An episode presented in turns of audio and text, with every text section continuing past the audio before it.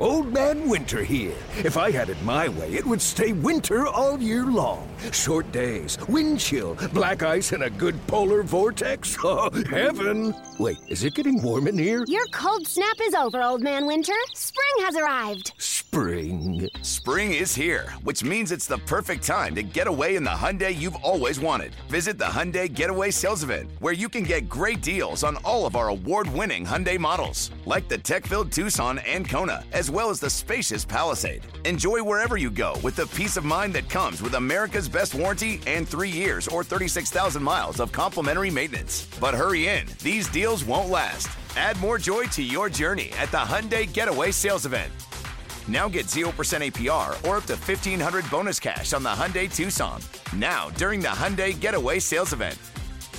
Offers end soon. Call 562 314 4603 for details. Break, we're breaking down all the biggest NBA storylines. You're tuned in to the Heat Check. The Heat Check with Trysta Krick. The best podcast covering all the drama around the association. Up next, finally, special edition. We have a very informative interview with Bill Reiter, host of the CBS Sports show Reiter Than You, and longtime NBA writer. Uh, my, Bill joined me and my co-host Ryan Horvat and Nick Ashew on our show, BetMGM Tonight. He gave a nice overview of what's popping around the league, so let's get into it. Yeah, Bill, I don't want to make Bill Reiter wait anymore. CBS agrees, Sports though. NBA insider, Reiter than you, CBS Sports Radio. Yeah, if you're mad that the, if you watched the show and you hated the way that it ended, feel free to jump that in, Bill. But let's start with also James Harden, who is uh, with the Sixers in camp, and Joel Embiid says he's not a distraction. Of course, he's going to say that. What do we make of this situation, and where do you see this actually going? The same thing I make of, I guess, where Showtime is. I wish he would just, he would just go away. I wish there was a way just to cancel his appearance in the NBA. Look, uh, so, so you're right. He is going to make life as miserable as he can for that organization. He's already done this. We know this. He called Daryl Morey a liar over the summer, but just talking to folks in that Philly organization, maybe their words are, are, are, are tougher than their actual fortitude, but they say they're going to just make him play. They're going to wait for the price to go up. They take some strength and some some um some some uh, you know the a sense of uh, optimism from what went down with Lillard, even though that wasn't as ugly. So I think that Harden's going to be out of shape and miserable, and I think Daryl Morey and the Sixers are going to say politely, "To hell with you. We're not trading you until we get what we want." Wow, yeah, it's going to be a saga, Bill. Absolutely. Um, I'm curious your thoughts on the Bucks. Obviously, they add Damian Lillard. This is going to be a really explosive pick and roll type offense. But what concerns me is that now Khris Middleton again not healthy, held out of practice. Uh, new coach Adrian Griffin being very shady about what Khris Middleton is even dealing with. How do you feel about this team if they don't have an entirely healthy Middleton? For the entire year, or maybe if he never returns to what he was when he was in his prime?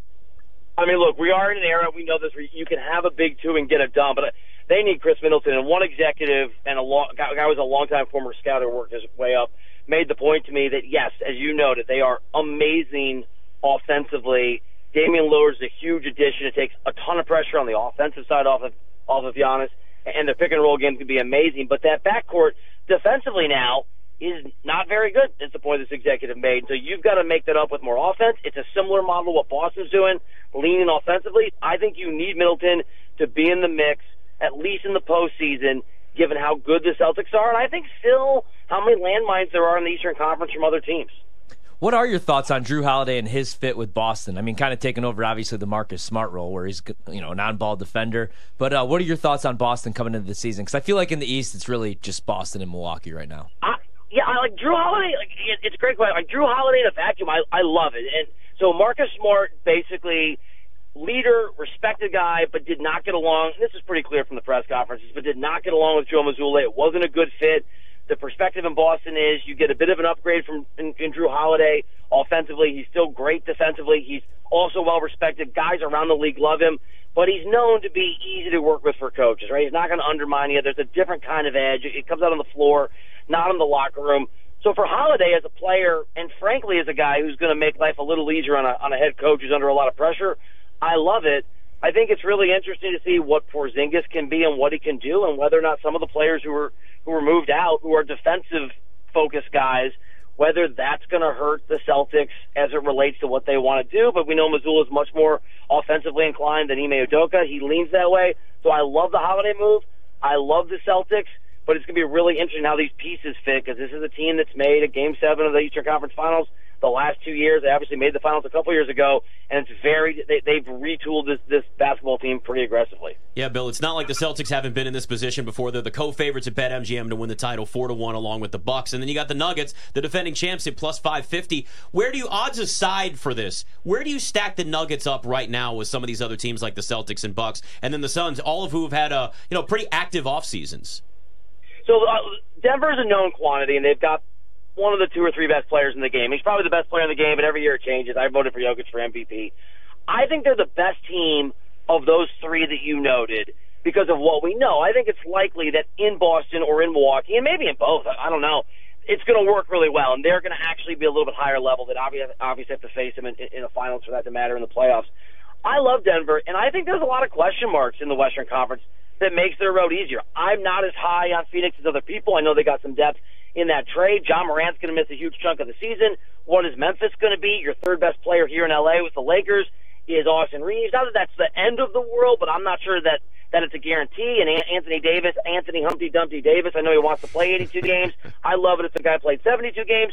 LeBron's amazing, but he's 105 years old. So you just sort of you go to the Western Conference. There are potential challengers, but at least on paper, nobody to me is as sure a thing as the Denver Nuggets.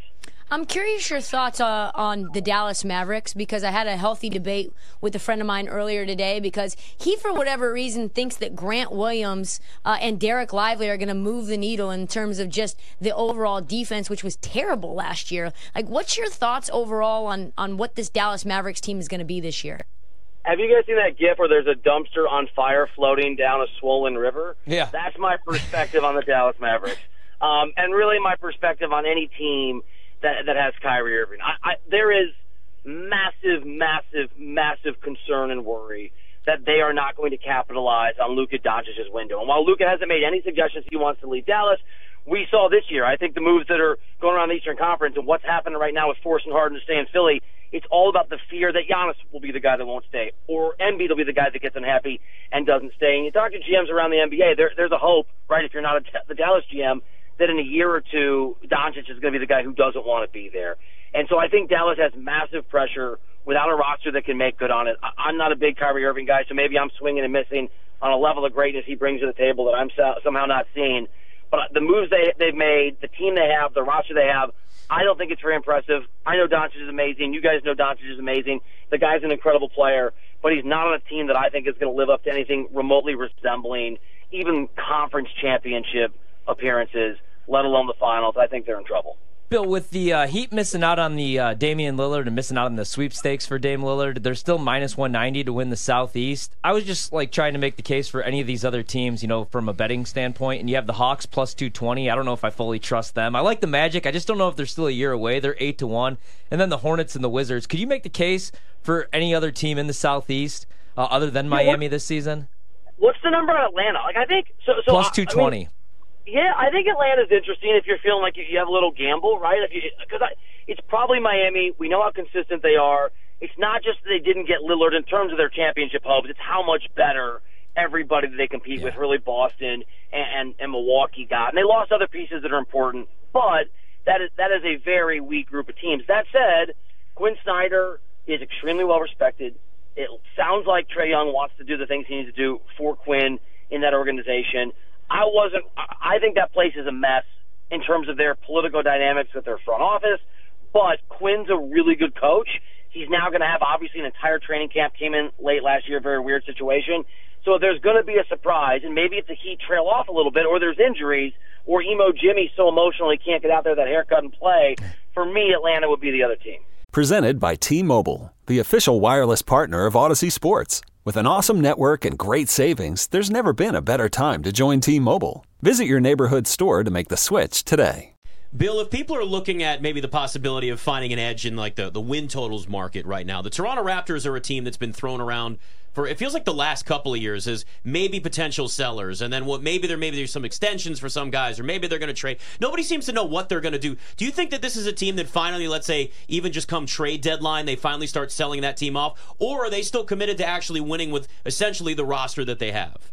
Yeah, I, I think it's a really good, I think it's a really good question, a really good point. I think that it depends how things go, and they believe that their roster is good enough to at least compete in the second tier in the East, right? Somewhere to four, to six, to seven, to, to try and avoid that play in. I, I'm not sure how realistic that is, and I do think that if the wheels come off, if things go badly, if they're not in the mix, they very well could be sellers, and you can move on from most of those guys and and see that team basically go into bringing assets do what Portland's doing, do to a degree what the Thunder did, lose a bunch of games, focus on draft picks. So depending where the total is for, like, what's their win total right now? Like 42? I don't even know. I think it's lower than that, isn't it? Do you guys know? It's not. BetMGM doesn't have it in front of us right now, but I want to say it's actually like, I think it's under that. Um, yeah, it, I mean. I guess it depends what it is, but I would either, for me, like I used to bet win totals all the time. Yeah. I would either pass on it or, or, or go under because I do think they're not going to be very good. 36 and a half. 36 and a half. Wow, that's so yeah, it's low. low. I, I mean, yeah. Vegas thinks they're going to sell them, right? Like that Yep. seems really low to me for that roster. I'm curious. I wanted to follow up with you on the Raptors because it just feels like they're a mess, Bill. I'm not sure. Masai was known as one of the better GMs in the league, and now it feels like his reputation is in shambles. Uh, and they're letting players walk for almost nothing. He's bringing up petty things like the lawsuit instead of addressing, you know, what's going on with Pascal. And he, he's calling his whole team selfish and that they're not making the right decisions. Is is it just me, or is that organization kind of toxic right now? Yeah, it, it, they're, not in a good place. And look, I think Masai's really imp- I th- people think, that are smarter than I am about the NBA are impressed by the guy. But Pat Riley talked about the disease of more, right? You win something, you start to really believe in yourself, you start to buy the headlines. They won an NBA championship. It's been a minute now. It was very impressive, but obviously they brought in Kawhi Leonard. It was a crazy spark. There were multiple injuries that were significant in that series against the Warriors that got them there. Not taking anything away. They had a, a crazy bounce against Philly. And I think that there's just a chance that Masai doesn't understand that they got lucky and that there were some things that need to be retooled, especially when Kawhi moved on. To answer your question, yeah, they're, they're absolutely toxic. It is a miserable place. And this is part of the debate about what, where you bet on, on their win total. He thinks they're good enough in, on paper and that these guys aren't living up to expectations. And in that locker room, they think that he's delusional strong, but he is overestimating the roster that he's put together. Bobby Webster said, uh, Bill, that they offered the most that they've ever offered for a player for Damian Lillard. Do you know what that deal was? I don't know. The Lillard thing, I mean, I no, I don't, and I have trouble believing that because I, I, I, I can tell you this from the Portland side, it wasn't personal with the Miami Heat. It really wasn't about wanting to screw over Pat Riley. They wanted the most they could get, and they thought it was Milwaukee. And some of that calculation is that they think those Milwaukee, it's one pick and it's two pick swaps, 28, 30 pick swaps, 29 first round pick. They don't think Giannis is going to be there, regardless of what happens with Lillard in the next year or two, and that the Bucks are going to be an utter and total disaster, and that those picks are very potentially extremely valuable. And whatever happens in Toronto, it's just a more desirable market than it used to be because there's a lot of guys who are international players that we know in the NBA who will play there. So I don't know. I don't know what Toronto offered, but I do know that Portland thinks that what they got from Milwaukee and what they're still getting, because they're going to move on from Malcolm Brogdon. Obviously, they traded Jrue Holiday. They think that return is by far the best that was offered. What do you think ends up happening this year with the uh not even so much this year like the future of the Kings. I really like the Kings and I'm looking at the Pacific Division. They're 8 to 1 and it's just like with the Suns and the Lakers, they're old. I feel like their goal is obviously to win the championship and then I still think they're going to use load management. You can throw the Warriors in there too and the Clippers. What do you think about the Kings 8 to 1 to win the Pacific? I think they're going to be a tough regular season team. I love the kid. It's funny. I did when I was talking to you guys about sort of where does Denver rank. I was trying to like who am I trying? Who am I forgetting? I'm muscle memory to never take the Sacramento Kings ser- seriously. It's like a part of my basketball DNA. but that that's changed. I mean, that's a that, that's a really tough team. It's a really good team. They're really young. They're well coached. They finally, we think, have a front office for the first time in a generation that's well run. And you're right. I think their window, or they think their window, for really competing is probably not this season, but the season after But we've seen teams, and the Warriors are one of those teams, make really big leaps that that are earlier than people expected. So yes, I, I think that's entirely possible. I have a soft spot in my heart for Golden State, largely because I just I love Steph Curry, class act, amazing player. But they're old. I don't know that I believe Chris Paul is going to work, and forget whether he starts. I don't know if he finishes, which is what really matters. Yeah. We know Bob Myers is gone. Steve Kerr has become. You talk to beat writers and folks there, a little more. He's a nice guy, but a little more frustrated, maybe a little more burned out in a long term sense.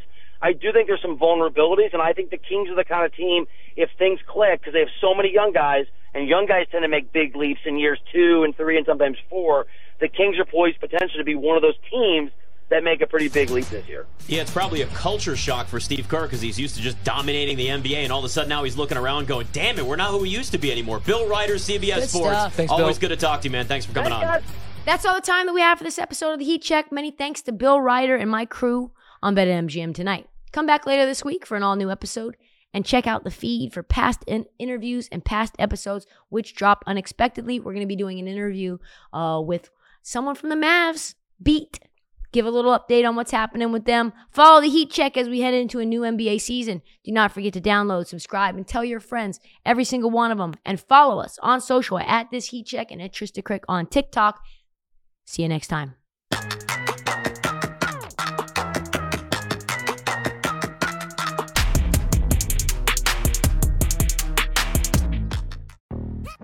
Yo, Trey. Kevin, what's up, man? You know, I've been thinking, what would have happened if the NBA never vetoes the Chris Paul trade to the Lakers and we get CP3 in the same backcourt as Kobe in LA? Well, you get a very happy Jack Nicholson for sure. And the Lakers probably win a bunch more championships. CP3 finally gets a ring or two or three, and the Kardashian empire is forever altered. What did you just say? Hey, everybody, I'm Trey Wingo. And I'm Kevin Frazier, and we're teaming up on a new weekly sports podcast from Wondery, Alternate Routes. As former Sports Center anchors and current sports obsessives, we're consumed by all the what if questions that make being a sports fan so excruciatingly fun. If you're like us, then you also live and die on the fallout from every drop pass. Or play call. Each week on Alternate Routes, we'll take a flashpoint in sports, break down what actually happened, then explore every alternate scenario and the ripple effects it would have caused. Follow Alternate Routes on the Wondery app or wherever you get your podcasts. You can listen early and ad-free right now by joining Wondery Plus.